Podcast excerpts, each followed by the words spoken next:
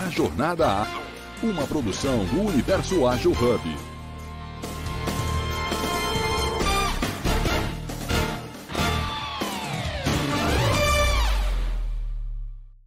Por onde começar? Sejam todos bem-vindos, bem-vindas. Estou vendo que Carlos Cabreira já está por aqui, Denise também já chegou. A gente já vai já vai iniciar aqui o nosso programa, né? Muito bem, gente. Todos bem-vindos, bem-vindas.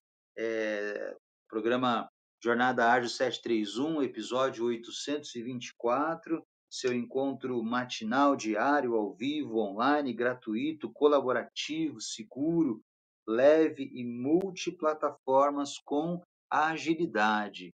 Eu vou fazer aqui a minha audiodescrição para todos que estiverem nos ouvindo nas diversas plataformas, né?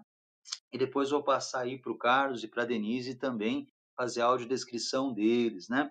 Obrigado, aqui já estou vendo o Eduardo, Leopoldo, Júlio, muitas pessoas chegando aqui, né?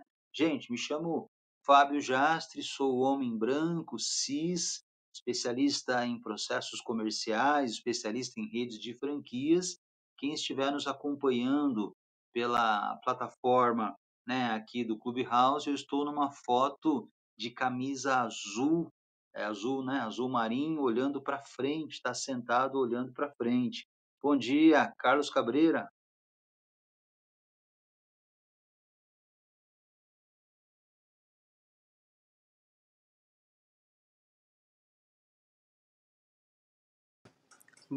Bom dia. Me perdi aqui nos botões aqui. Bom dia a todos. Sou Carlos Cabreira. Estou na foto de cabelos grisalhos. Sou homem branco, de óculos, uma camisa branca com listas negras e uma estante de livros é, no, nos fundos. Bom dia a todos.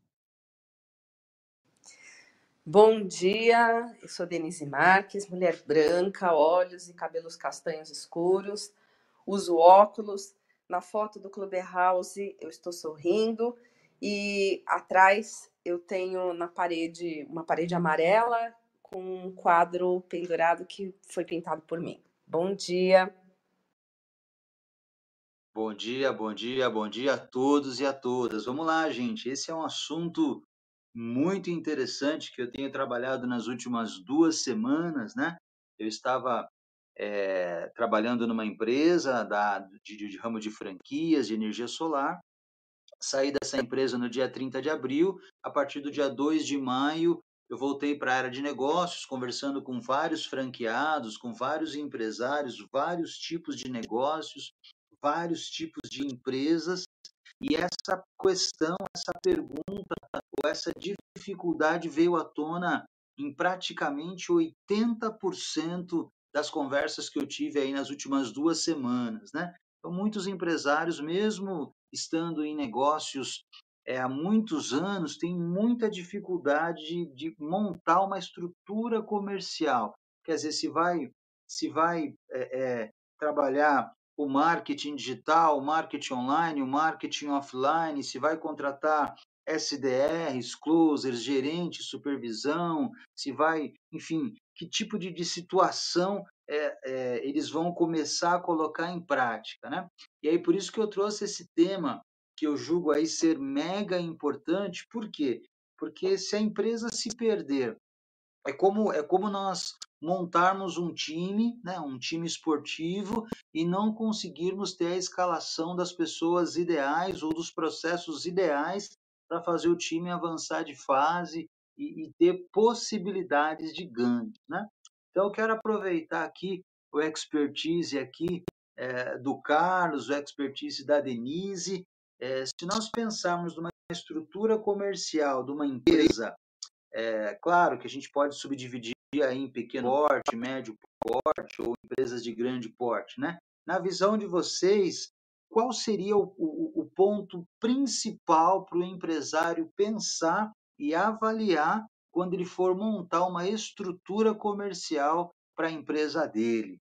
Gostaria de ouvir aí a opinião dos nossos parceiros e mentores Carlos e Denise e todos que estiverem nos ouvindo, né, ou nos assistindo, fiquem à vontade para levantar a mão, fiquem à vontade para mandar as suas perguntas aqui no chat. Estou vendo aqui no Clubhouse o Eduardo, o Leopoldo, o Júlio, a Carol, a Rafaela, o Fábio e todos que estão nos ouvindo ou nos assistindo, né? Carlos, na sua opinião, por onde o empresário deve como é qual é o ponto de partida, né? O que, que ele deve pensar na hora de, de, de montar uma estrutura comercial?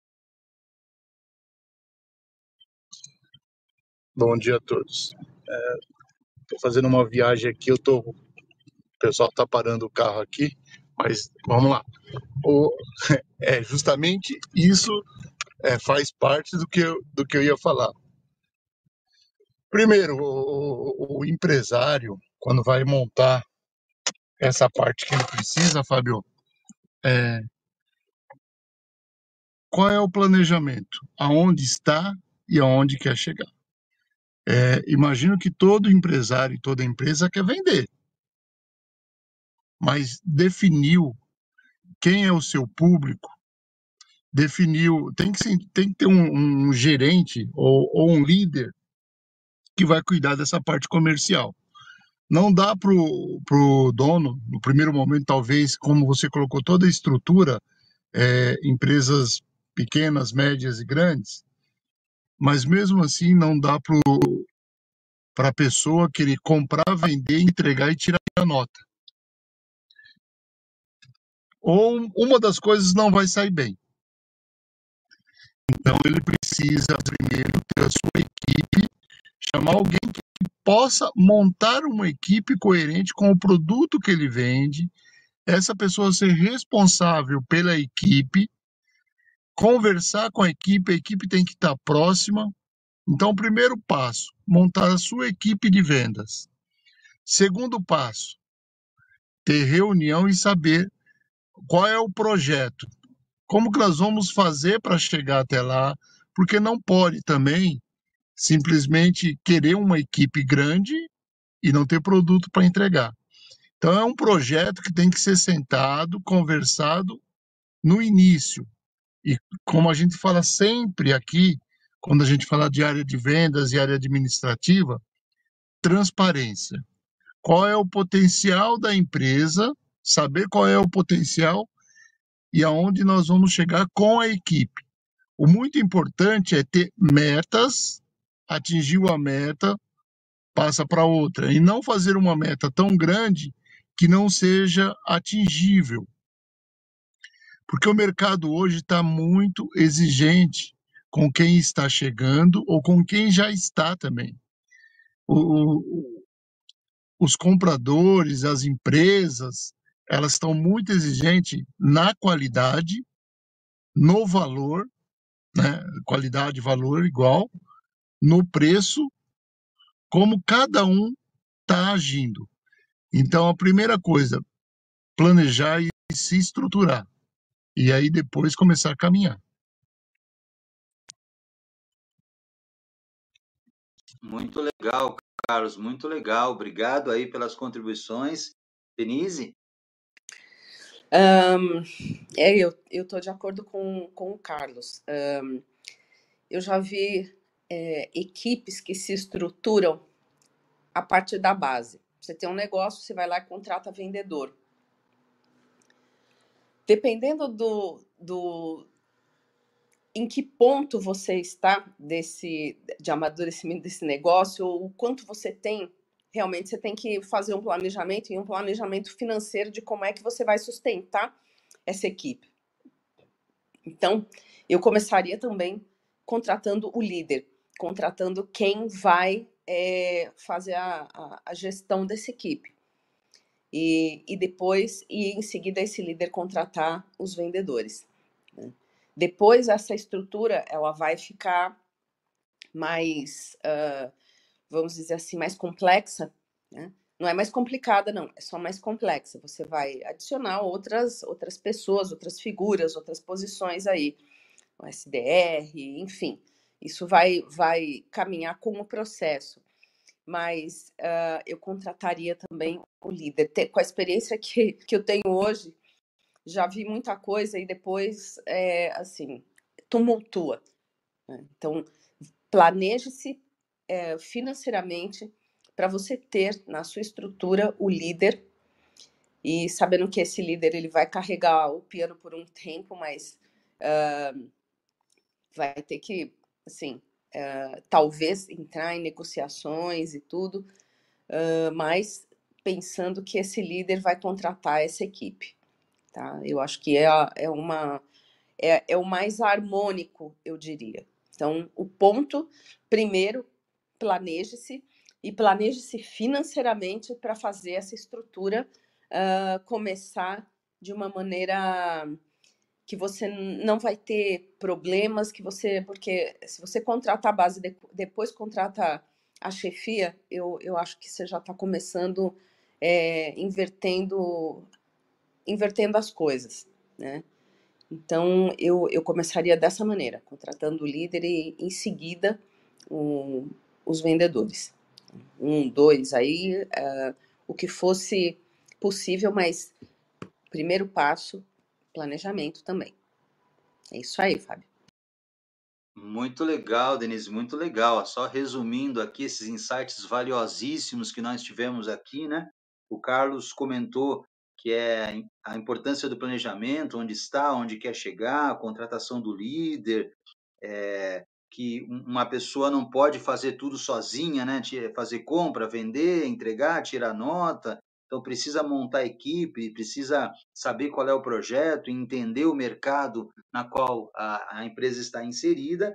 E a Denise comentou aí é, é, das equipes a partir da base, o amadurecimento do negócio, ter um planejamento, ter um planejamento financeiro, inclusive até mesmo contratar um líder, né? É, que são passos fundamentais para o início do negócio, para o início de uma estruturação comercial. Temos aqui uma, uma informação aqui no chat, deixa eu ver se eu consigo ler aqui. Peraí, ó. O Júlio, o Júlio escreveu assim, ó. Olho para isso como a estruturação de um projeto. Se tem o capital para isso, sei os objetivos e estratégias atreladas. E assim, atrelar a um plano de estruturação de times multidisciplinar. Júlio, você tem toda a razão. Esse é um, esse é um grande objetivo, né? Mas aí, gente, aí vem a provocação aqui do apresentador, né? Porque quando isso é muito bonito na hora que a gente fala, na hora que a gente escreve, na hora que a gente faz podcast, né? Na hora que a gente dá entrevista, na hora que a gente vai ministrar uma palestra, mas na prática, eu, nós passamos por isso o tempo todo, na prática nós percebemos que as empresas demoram bastante tempo para entender, principalmente as pequenas e médias empresas, né? Então a minha segunda provocação é, na opinião de vocês, quais têm sido ou qual tem sido os maiores erros ou falhas na hora de montar uma estrutura comercial? Quais têm sido as principais dificuldades, os principais erros que vocês têm encontrado? E é óbvio, quando a gente falha, nós aprendemos com as lições, né? Opinião de vocês, quais qual tem sido esses erros ou falhas na hora de montar uma estrutura comercial? Fábio, o, o maior erro é dentro do que o Fábio falou. É, pessoa, o empresário ele não faz cálculo ele simplesmente precisa do produto. E aí ele não, não fazer o cálculo, não se planejar, é qual é o prazo que eu preciso do retorno do meu produto.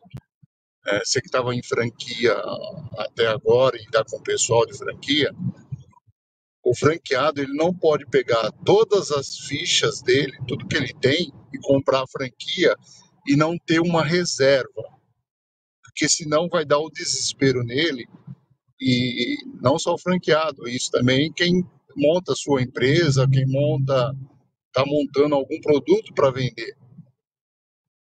Ele pega e coloca tudo o que ele tem, toda a reserva naquele produto e espera que o retorno seja de acordo com a vontade dele e não de acordo com o mercado está atuando no momento. Porque o mercado muitas vezes vai fazer pesquisa, é, vai buscar o produto dele ou, o produto da empresa tem um tempo de maturação e isso ele precisa colocar. É, eu já trabalhei com alguns empresários que eles simplesmente Falou, por que, que não acontece para mim as vendas? Por que, que demora tanto? Não é que demora tanto. Quando você está lançando ou começando alguma coisa e você vê o seu concorrente que já está há algum tempo no mercado, a pergunta não é como ele está agora, mas como ele começou. Então, ninguém começa grande a não ser que tenha um capital muito grande para investir em marketing, é, em distribuição, em, em fazer um monte de negociação, até trabalhar com preço abaixo do mercado. Se não tem isso, tem que saber que o produto tem um prazo de maturação. Esse prazo de maturação é o prazo de negociação para entrar no mercado. Então, é, é isso o meu ponto de vista. Muito legal, Carlos, muito bom. Ótimas observações, Denise. É, olha, eu, eu acho que uh, é isso que eu falei mesmo. eu acho que o ponto crítico é você uh, começar um, um processo sem ter um processo você ser, uh, por exemplo, a gente está falando aqui, eu estou falando e pensando em situações da venda, né? É, eu vi aqui o, o, o, comentário do, do Júlio e eu acho que sim, você está olhando numa empresa e no processo de vender como um total, você vai precisar ter pessoas que se encarregam cada um de, de uma parte do processo e todas essas pessoas precisam ter a consciência que elas fazem parte da, da venda acontecer. Só que quem está lá na frente do cliente ou quem está falando com o cliente, essa pessoa é a pessoa que vende. Né? Essa pessoa que vende, ela, ela precisa receber as orientações de alguém, porque senão essa é, esse esse mando ou essa essa linha de execução ela fica um, muito muito demorada, muito complicada. Ela precisa saber a, a pessoa de venda, a pessoa que está na frente do cliente, ela precisa saber para quem é que ela vai falar com quem é que ela vai falar a hora que ela precisar decidir um preço, a hora que ela precisar decidir uma condição, ou que ela mesma precisar ser empoderada para tomar essa decisão. Alguém precisa fazer isso. Então, se é o dono, vamos supor que é um negócio que tem o dono e mais duas ou três ou quatro pessoas. Quem é que vai fazer essa orientação para essa pessoa? Isso precisa estar tá definido. A outra coisa que eu acho muito importante é, assim, exatamente o que o Carlos está falando. Aonde é que você quer chegar? Plane... Eu já vou deixar de fora essa questão do planejamento financeiro, porque tem que ter, ou seja, você tem que pensar isso. Mas é, aonde é que uh, você quer chegar ou qual é o perfil de clientes que você quer atender? Qual que é a, a, a formação que esse, essa pessoa precisa ter? E eu não estou falando nem de formação, uh, de, de, de for educação formal. Estou dizendo o que, que eu preciso instrumentalizar essa pessoa para ela atender esses clientes. Eu preciso pensar nisso, né? porque isso também é crítico. Você não, não pode ter lá qualquer a pessoa sem um preparo, sem o preparo relativo ao teu objetivo, o preparo relativo àquilo que você está vendendo. Você tem que ter uma, uma pessoa que ela está capacitada lá na ponta para estar tá de frente para o teu cliente. Então, é, e, e, essa consciência também da, da é, foi, foi, muito legal falar dessa questão é, que o Júlio falou, né, de, de ter assim times multidisciplinares, né? O que que acontece? A gente vê uma desconexão. É, é, esse é um risco, né, de, de das empresas quando crescem, essa, acontecer essa desconexão e principalmente desconexão quanto ao objetivo que a empresa quer atingir. Tanto o objetivo quanto visão, missão da empresa, tanto quanto eh, assim como ao quanto ao objetivo é, financeiro.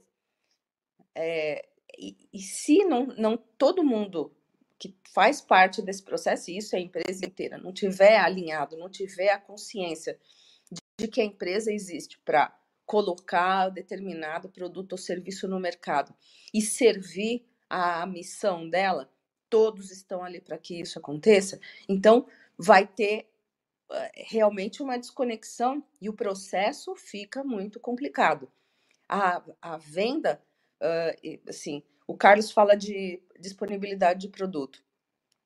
Se a, a produção e a, a, a equipe logística não fizer parte do planejamento de vendas, se não tiver uma expectativa de quanto tem que produzir, ou mesmo se a, o pessoal de vendas não souber, uh, não fizer essa estimativa, então aí realmente alguém vai padecer. E quem vai padecer é lá na ponta o cliente, porque ele vai ter expectativa de receber e não vai receber. Então, isso é uma, é uma sinfonia, uma ciranda da qual muitas pessoas fazem parte. Agora, quem está na frente do cliente precisa saber de quem é, ou seja, a quem ele recorre na hora que ele tiver A, B, C e D problema. Então, isso precisa estar tá muito claro. Muito legal, viu, Denise? Parabéns aí, Denise e Carlos nos trouxeram insights valiosíssimos aí, né? O Carlos falou sobre o empresário que não faz cálculo, não tem reserva, aí precisa atender de acordo com o produto e não com o mercado, precisa trabalhar de acordo com o capital. E a Denise trouxe uma frase, Denise, eu até anotei aqui, né? O problema das empresas é começar um processo sem ter um processo, né? Olha que, que fantástico. E, e Infelizmente, nós vemos isso no mercado o tempo todo. As empresas iniciam processos comerciais sem ter desenhado esses processos. Não sabe quem vai levar, as pessoas precisam ser empoderadas, estão é, não tem conexão quanto ao objetivo financeiro das, da empresa, não tem planejamento comercial. Gente, esse assunto é tão importante, só para a gente complementar aqui essa primeira parte, né? Essas últimas duas semanas eu estou reestruturando um time comercial de uma empresa aqui na cidade que eu moro, é, e exatamente o que foi falado aqui nesse primeiro momento é o que acontece na empresa. Né? Então, tem, a empresa tem um, um fundador e o fundador faz tudo, aquilo que o, que o Carlos comentou na primeira, na primeira fala dele. Né? O fundador faz faz as compras, faz as contratações, faz o onboard dos, dos, colaboradores, faz venda o tempo todo, atende na recepção, atende telefone, ajuda a fazer o café, faz tudo dentro da empresa. Só que a empresa hoje já tem mais de, de 10, 12 colaboradores. Então foi preciso montar um processo comercial, foi preciso separar as estruturas comerciais e aí, no, no, fundo, a gente vai descobrindo o que realmente acontece com as pessoas que estão ali. As pessoas foram colocadas na empresa sem ter treinamento, não, tem, não tinha um board, não tinha um processo. Foi contratado as pessoas, é, porque era conhecida ali, fazia parte do círculo de amigos do dono da empresa. A gente está falando de algo, gente, que é extremamente comum. A gente está falando de algo que é extremamente comum no mercado de trabalho hoje. Hoje, a maioria das pessoas vão começar trabalhando em pequenas e médias empresas, ainda de cunho familiar. E aí eh, nós encontramos essa quantidade de problemas. Por quê? Porque se a empresa depois tem problemas financeiros, eles advêm da parte comercial. Uma coisa que nós sempre vamos falar aqui, é sempre nós vamos comentar aqui, uh, que toda empresa ela tem dois departamentos importantes, né, que é o departamento comercial, o, o, o departamento que, que vende, e o, todos os outros departamentos da empresa que vão ajudar o departamento comercial a vender e a atingir ali os seus objetivos, né? Bem, Fábio. Oi, oi, Denise. Eu, eu, queria, eu queria trazer aqui um, um exemplo pessoal, né? É, eu, eu acredito que nem os moderadores aqui, meus amigos, sabem disso que eu vou contar, mas eu vou contar aqui para vocês. É, como exemplo de estruturação, né? Quando você se estrutura e quando você tem que pensar bem o que, que você vai fazer. É, eu sei que muitas pessoas que nos ouvem provavelmente são estão pensando como é que vão vender seu produto. Podem ser pessoas que produzem alguma coisa, pode ser alguém que faz doce, que faz alguma coisa em casa, que faz um artesanato.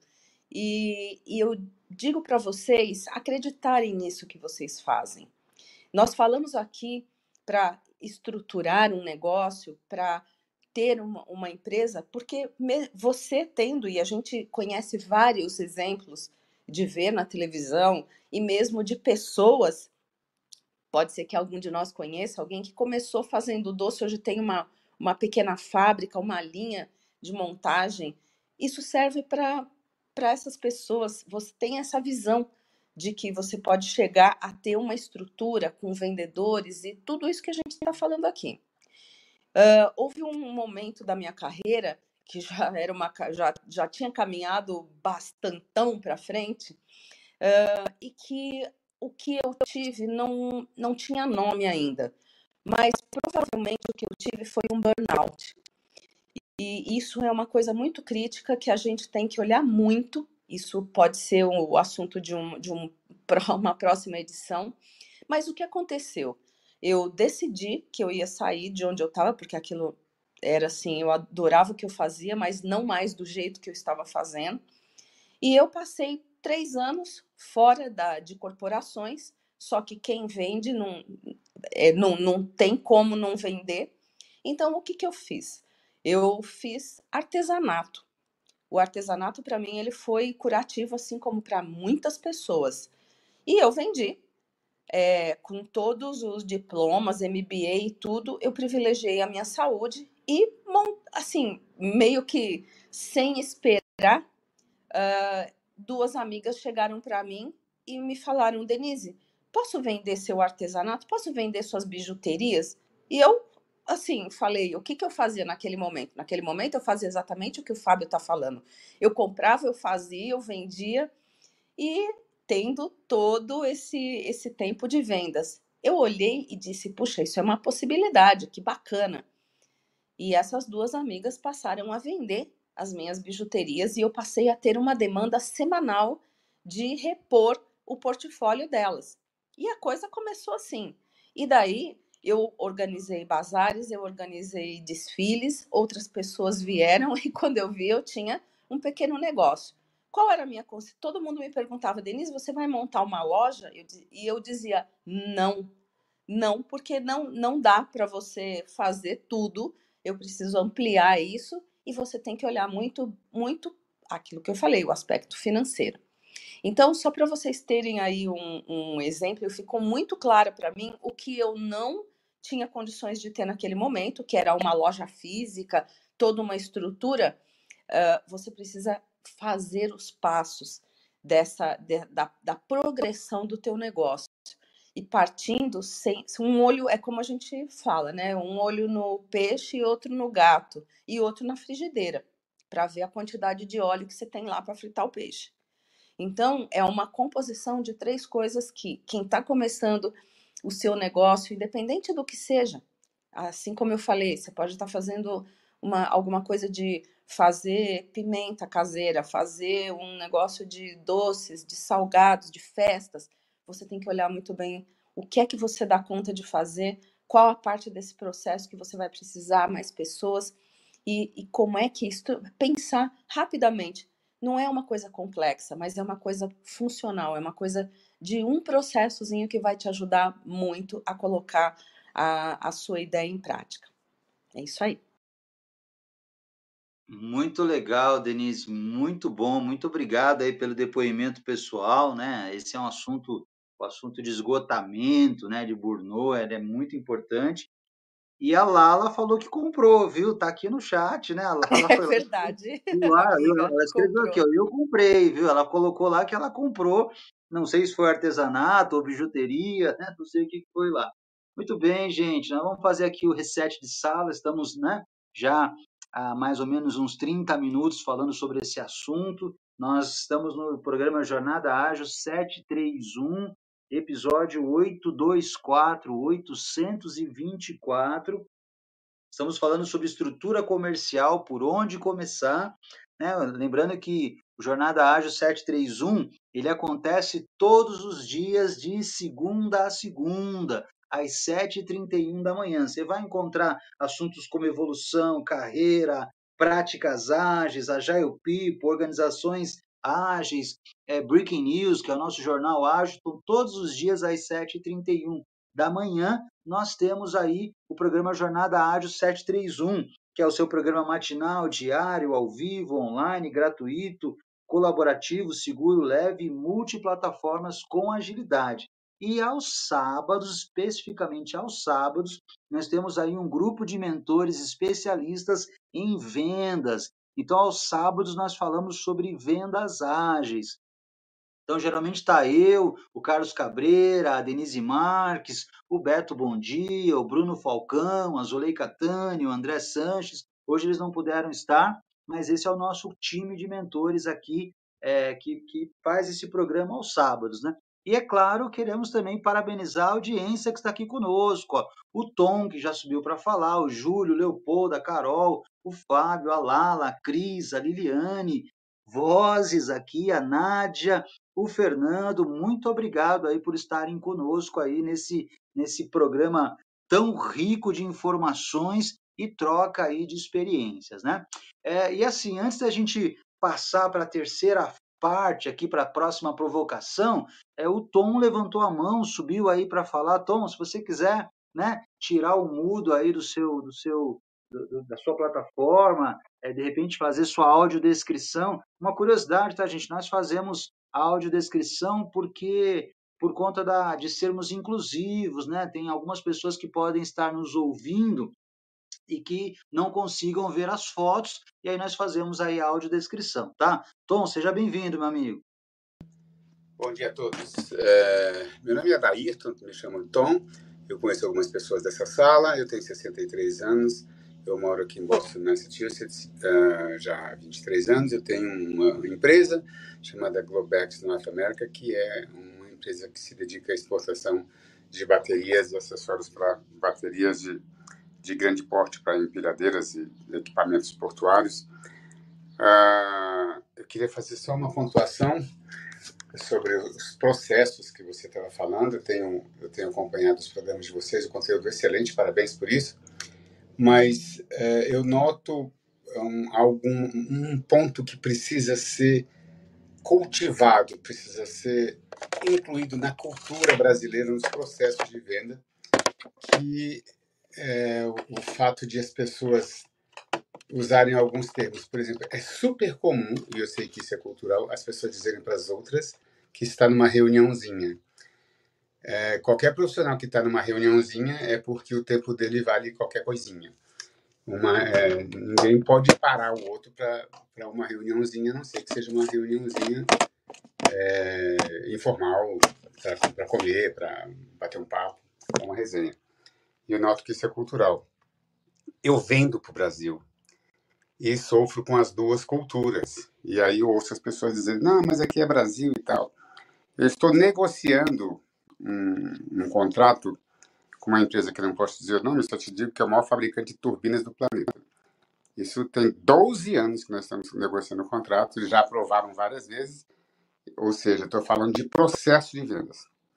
Aí uma, uma pessoa sai e entra outra, e sai e entra outra, e, e se recomeça o processo de testes, etc., porque o outro é, homologou, porque o meu, o meu antecessor aprovou, mas, no entanto, eu não vi isso, eu, eu tenho alguns comentários, etc. E aí entra essa parte de vaidade. Os processos, muitas vezes, são atrapalhados também pela vaidade, pelo fato de dizer, não, eu, eu, eh, eu quero ver eu fazer do meu jeito, eu quero ver esse teste sendo feito, eu não estou falando de nada que não seja técnico, estou falando de engenharia, cálculo, matemática, etc.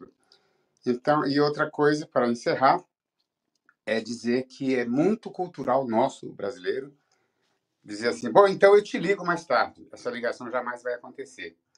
Bom, eu vou falar com você, é, hoje à noite eu te ligo, isso nunca vai acontecer, mas não vai acontecer em mil por cento dos casos. Se 100 pessoas disserem para você, num, num assunto de negócio.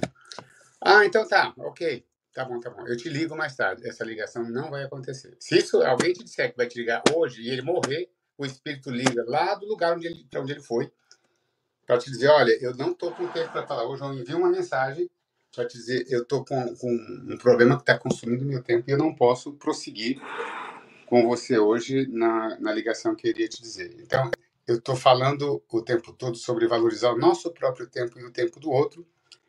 Isso faz parte do processo de venda? Claro que sim, porque se o meu cliente sabe que eu combinei com ele que iria ligar para dar uma determinada informação, e a ligação pode muitas vezes muito bem ser substituída por um, um e-mail, pode ser substituída por uma, por uma mensagem, mas eu disse que, que vou ligar.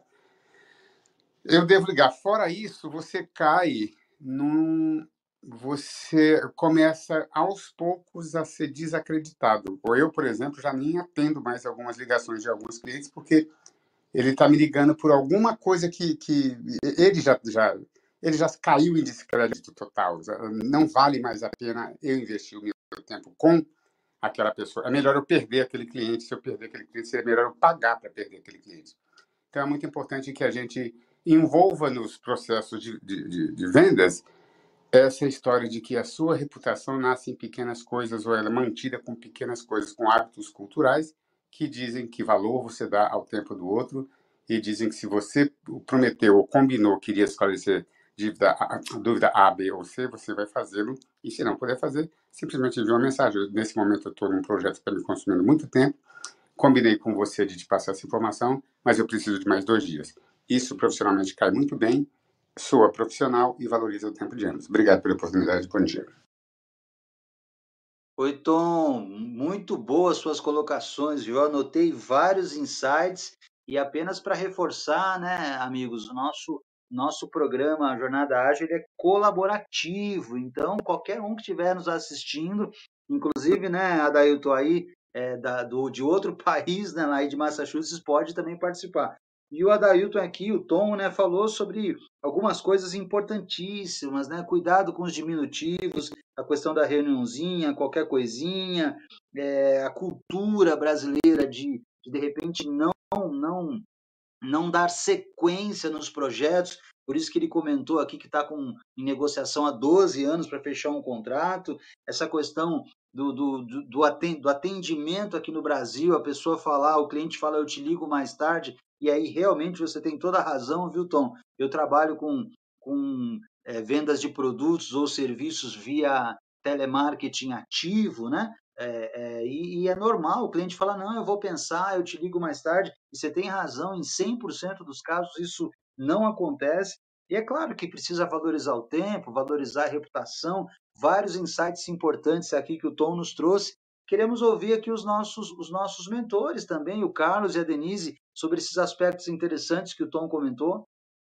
Olha, desculpa, Carlos, vou passar aqui na sua frente para não, não perder aqui essa essa panelinha quente, né, que o, que o Tom acendeu aí. Eu, uh, a semana passada a gente teve a oportunidade de estar lá no, no Web Summit no Rio de Janeiro com a, com a nossa companheira Liana e a gente assistindo algumas apresentações, eu, eu assisti uma, um, painel uh, moderado pelo Ricardo Amorim, falando sobre uh, por que investir na América Latina. E uma da, das questões uh, foi que um dos, dos uh, moderadores, de um dos panelistas, levantou é que um, o principal risco, né, quanto aos riscos de se investir na América Latina, não é a falta de criatividade, não é a falta de recursos, porque Existe sim, é um mercado atraente, mas é o risco da execução. Então, realmente é, é, o que ele falou. Se você vai ligar, se você vai. Isso é execução. É você dar um retorno. É mesmo que você não tiver a resposta, a orientação é sempre essa. Eu, como treinadora, sempre orientei isso. Diga para o cliente, informe o cliente. Por quê? Porque isso vai dar, vai denotar o, uma, uma correção uh, junto ao cliente, uma, é, uma calibragem da, da expectativa e aquilo que a gente sempre fala dentro da, da agilidade, que é a revisão do próprio processo. Isso faz parte, você olhar e dizer assim, olha, eu falei que eu vou, uh, que a gente ia conversar essa semana, mas não vai dar.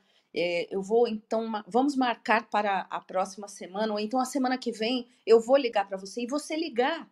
Isso é execução, isso é, é continuidade, é você estabelecer uh, processos e revisá-los, porque se você não teve a oportunidade, mas tudo bem, é, é, pode acontecer de alguma, alguma coisa impedir determinado passo daquilo que você está fazendo, mas mantenha a, as outras pessoas informadas, as outras pessoas que vão fazer o que fazem parte do, do processo.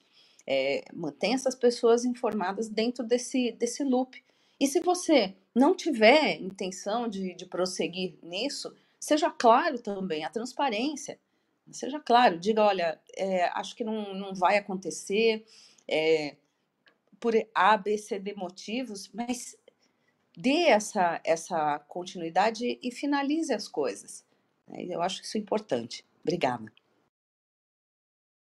Muito legal, Denise, excelente. Carlos, só para a gente complementar aí esses tópicos trazidos né, de forma brilhante aí pelo nosso parceiro Tom. Acho que o Tom tem razão em muitas coisas que ele disse mesmo é, falta em alguns aspectos, Tom, o treinamento e a pessoa crescer profissionalmente. Né? Tem muitas empresas que ela não cresce ah, porque os profissionais não cresceram. As empresas dependem dos profissionais. É, esse caso, uma reuniãozinha é, é, é muito de, de amadorismo, né? Não, não, é, não estamos falando de um profissional. E não dá o retorno também. Será que o não dá o retorno? E vou falar aqui, é, posso falar isso de, como diz aqui no Brasil, de carteirinha, porque eu sei bem o que eu estou falando.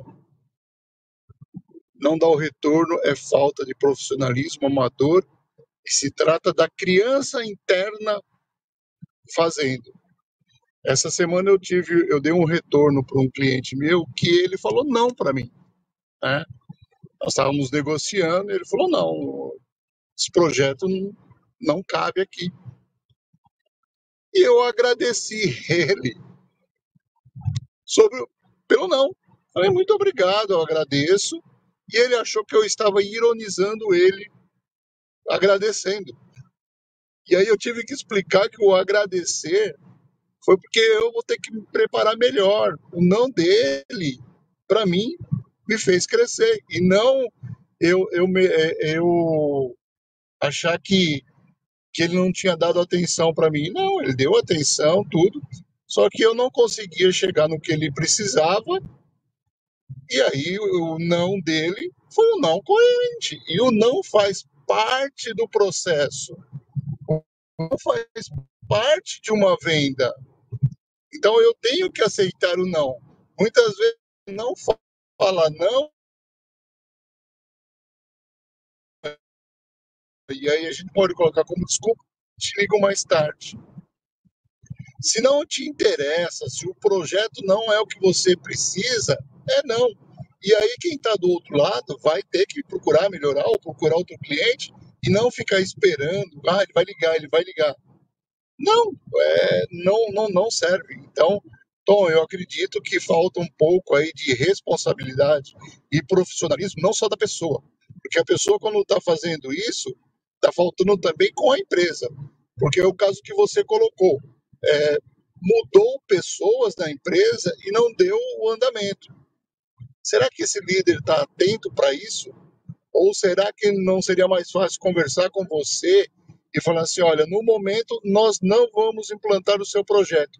E você não ficaria 12 anos negociando com uma empresa como você poderia estar negociando com outras e lá na frente voltar com uma negociação que seria ou será mais interessante para a empresa, que a empresa precisa ver.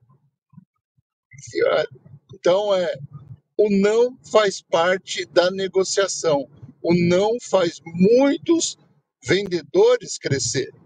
É, eu costumo falar nas minhas palestras que o vendedor devia começar na churrascaria, vender, é, oferecendo aquela picanha, aquela que é mais torrada de todos, aquela que já está no final lá, porque ele vai ouvir muito não. Então, o bom vendedor ele aprende a ouvir o não para saber o que ele precisa crescer, tanto pessoal como profissionalmente.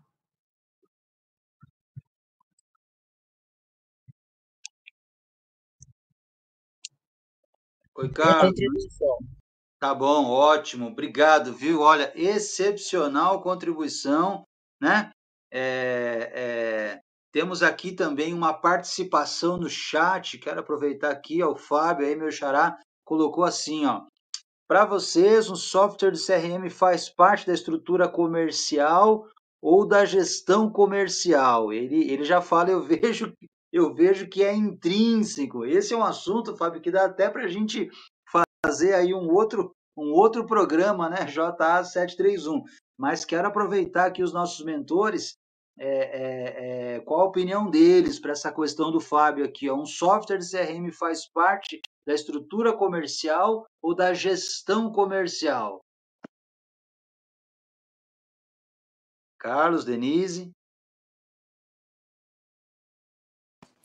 Olha, é, eu acho que primeira, primeira questão, né? O, o CRM ele é um, uma ferramenta importante para tanto para o vendedor uh, como para o, o gestor.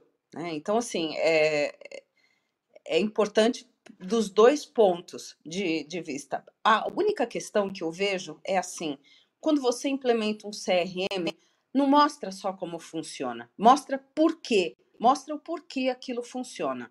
E claro, ele tem que uh, refletir e conversar com a realidade da, de vendas, com a realidade do mercado, dos clientes, com para onde você também quer levar, não, mas não só para onde você vai levar é, a estratégia de como você. É, tem, tem uma série de coisas que o, o CRM precisa contemplar. Né? Então, é isso. É ele realmente ser uma, uma tela aonde um lugar aonde você tem as informações do cliente, você tem a movimentação que está acontecendo para que tanto o, o, vendedor utilize isso uh, de uma maneira a tirar proveito da, da, nas suas negociações, nas suas próximas visitas, e assim o, o gestor também ter a, a capacidade de olhar para aquilo e tomar as decisões. O que acontece é que eu vejo que, do ponto de vista do vendedor, muitas vezes ele, ele não, não tira proveito, fica só uma coisa, uma obrigação que ele tem que cumprir, porque ele não, não tem a visão estratégica, porque não, não sabe, ninguém não tem o porquê dele estar fazendo isso no dia a dia. Ele não, não consegue é, tangenciar essa atividade, que é trabalhosa, não tenha dúvida, com o benefício que ele vai vai receber. Então, é preciso estar muito atento. Não, não dá um treinamento para a tua equipe de vendas de como é, colocar a informação dentro de um CRM. Não faça apenas isso. Faz, avança, faz o que é para ser feito. Mostra para essa equipe qual é o benefício que ela vai ter. Que, que ferramenta estratégica é essa para eles e para o gestor? Vai ser de, é de benefício para ambos. É, gerenciar o dia a dia gerenciar sua carteira de, de clientes. Isso é muito importante. Essas informações, se elas estão bem colocadas lá, se essas, se esse conteúdo, se essa, é, essas informações foram bem calibradas com a, a, a, a realidade, não só daquilo que a empresa quer ver, como também da, do, daquilo que vem do mercado, tá tudo certo, vai dar, vai funcionar super bem. Essa é uma coisa que vai ser é, é, é, fundamental, eu diria, hoje em dia. E já vou aproveitar aqui também com a, a outra colocação, né, o, o, o que o Fábio está falando, qual é a visão de vocês do impacto da inteligência artificial na estrutura de vendas para os próximos cinco anos? Olha, é, outra vez, né, voltando aí do, do Web Summit da, da semana passada, essa era a tônica, IA, né, inteligência artificial. Então, assim, o que, que vendas pode esperar? Se você é um vendedor business to business, é, um vendedor que faz visitas, ou se você atende é, é, clientes, bom, se você faz uma, uma um atendimento é, online, já, já, já viu o impacto. Então, de tudo o que a gente ouviu lá, a mensagem mais forte que ficou para mim é a, a, a, a inteligência artificial ela está colocando o ser humano de, na quina, no, no, no, canto da parede, espremendo o ser humano no canto da parede para ser cada vez mais um ser humano. Explorar as suas capacidades humanas de interação. Interação é, digital, a, a inteligência artificial responde e ela vai tomar conta disso. Então, seja um ser humano, saiba falar com as pessoas, comunicação, saiba se conectar com as pessoas, emoção, saiba com quem você está falando, como você acolhe as pessoas, como você faz a diferença de pessoa para pessoa. E isso não é conversa doce, não é conversa de quem fala bonito. Gente, acordem todos. Inteligência artificial é isso mesmo, artificial. Nós somos humanos, coloquem-se, cada um de nós precisa se colocar nesse lugar e ocupar com propriedade essa nossa capacidade de interagir com o outro, de entender o porquê humano, avançar nisso. Então, vai impactar sim. Já a gente já sabe disso, é só pegar, isso está disponível já desde, sei lá, 2020, 2021, é só pegar os relatórios aí da, da é, do Banco Mundial, do Fórum Econômico Mundial, você vai ver, tá lá, não tem, é assim, é que nem uma bola de cristal aquilo, só que não, né, já tá, vai ter impacto sim, mas como nós fazemos a, a diferença? É exatamente isso, é tomar a tecnologia como aliada para aquelas coisas que o ser humano pode liberar de fazer, para fazer outras coisas, em que máquina nenhuma faz, que é ser ser humano. Então, nós precisamos realmente olhar o, o, o espaço que nos cabe e aquilo que a, colocar a tecnologia onde ela veio para estar, que é liberar o ser humano para ser ser humano, para fazer a diferença com força, com verdade, aonde ele pode fazer essa diferença. É isso que eu tinha para dizer. Maravilha. Carlos, tem mais alguma colocação? A gente já está chegando para os instantes finais aí do nosso programa. Uma pena, viu? Hoje está tão, tão bom o papo que a gente ficaria até um pouco mais. Não, e, e o, o Fábio vem com CRM no final, que eu sou fã do CRM. Então eu quero começar pelo, pelo, pelo final aí do, da inteligência artificial.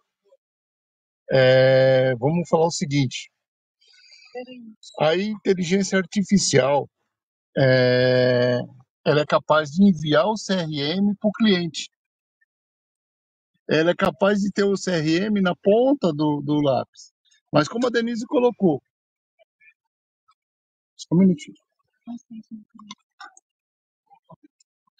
A, o CRM, aliás, desculpa, a inteligência artificial, ela envia o CRM para o cliente, ela vai fazer tudo até melhor do que o ser humano, quando entra nessa parte de tecnologia.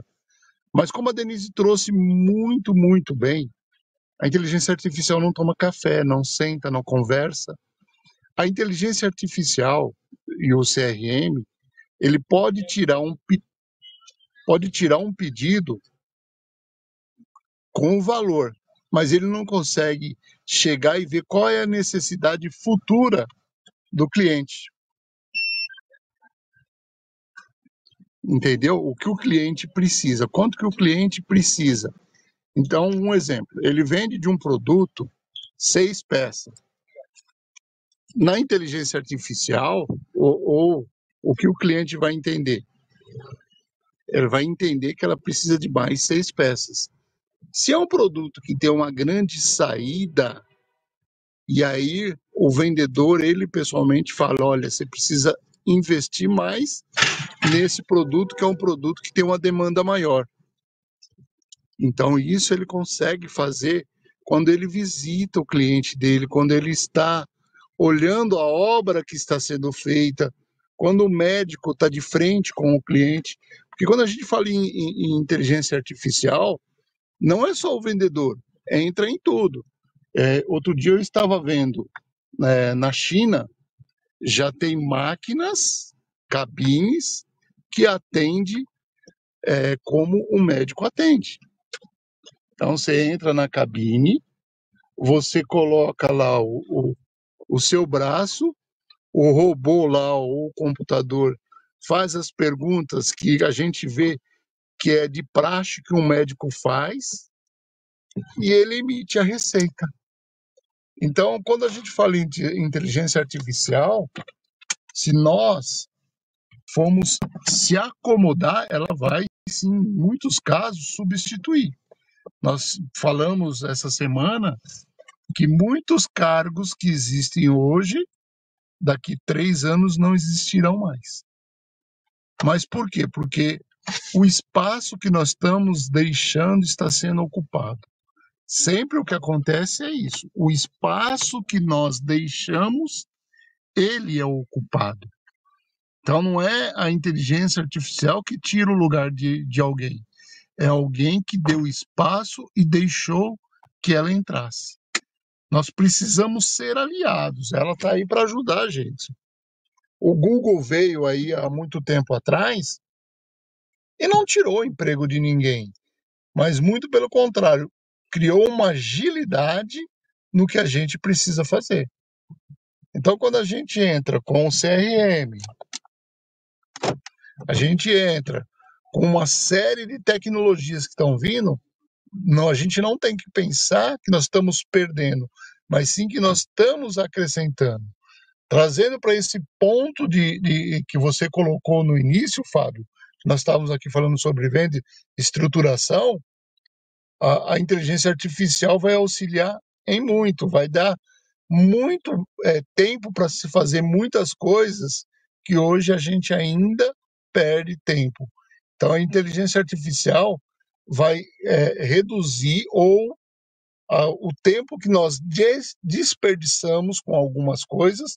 Você vê, se a gente pegar fila de banco que não tem mais, que o empresário, cada vez que precisava ir no banco, ele pegava o carro dele para ir até o banco, para fazer a negociação, para voltar e para continuar, hoje ele não, ele hoje não precisa mais disso. Então, a inteligência artificial, ela vem, a tecnologia vem para nos dar força para crescer e para adiantar. Essas também seriam minhas considerações finais. Gostaria de ficar aqui hoje até umas nove e meia falando com vocês, que está excelente. Muito obrigado a todos, um excelente sábado, um excelente final de semana a todos. Maravilha, Carlos. Bom, estamos chegando aqui na, nos nossos finalmente, aqui 8h29 já. Queremos agradecer aos nossos mentores que estiveram conosco, a Denise e o Carlos, todos que nos acompanharam aqui ao vivo pelo Clubhouse, o Júlio, o Leopoldo, a Carol, o Fábio, a Lala, a Cris, a Liliane, a Sônia, o Tiago, que estava aqui até agora, o Tom, a Roberta, que está nos acompanhando. Toda a interação que vocês fizeram aqui pelo chat enriqueceu muito o nosso bate-papo de hoje, né? E aí eu também quero fazer minhas considerações finais para que todos possam enxergar que não dá para uma empresa trabalhar sem ter uma estrutura comercial, não dá para trabalhar mais ou menos, não dá para trabalhar sem levar em consideração um CRM, uma inteligência artificial, um trabalho em equipe, uma humanização, conforme falou a Sônia, um processo de, de acompanhamento e de resultados, conforme nos trouxe aqui o Tom, né? um CRM, conforme nos trouxe aqui o Fábio, né, através do chat. Então, assim, gente, para que a gente possa avançar com essas informações é somente com a conscientização do empresário, do gestor ou do líder, que ele não consegue fazer tudo sozinho.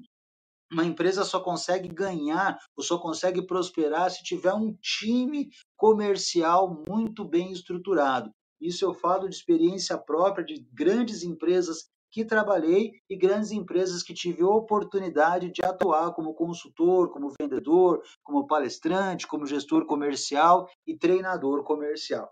Então, deixo aqui minhas considerações finais, mostrando a todos o quanto isso é importante. Quero passar a palavra agora para a Denise, para ela também fazer as considerações finais dela. Obrigada, Fábio. É, foi um prazer estar aqui no dia de hoje com essa sala é, tão ativa, com comentários tão pertinentes, tão relevantes, instigantes. Muito obrigada a todos vocês. é que fazem, na verdade, o, o Jornada Ágil acontecer, a razão de ser desse, desse programa.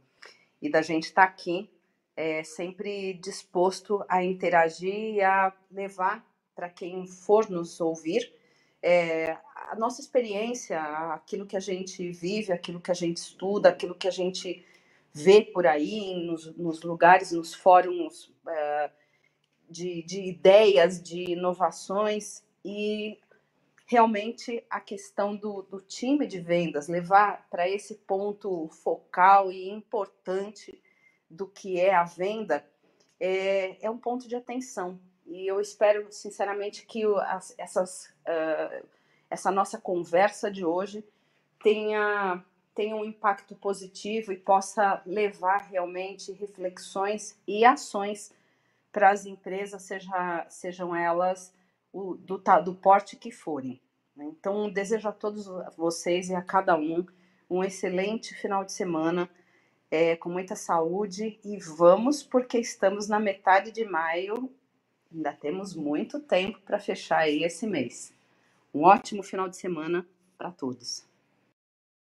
Maravilha, gente. Sábado, sábado a todos. Bom final de semana. Amanhã Você tem clareza dos desafios da sua equipe, eficiência, produtividade, colaboração, alavancar resultados. Conheça o Universo Ágil Hub. Temos experts nas áreas de transformação digital, RH, marketing, jurídico, produção, operação, tecnologia, finanças e estratégia. Somos mais de 50 experts preparados para ajudar você a alavancar seus negócios. Preparado para explorar juntos seus desafios?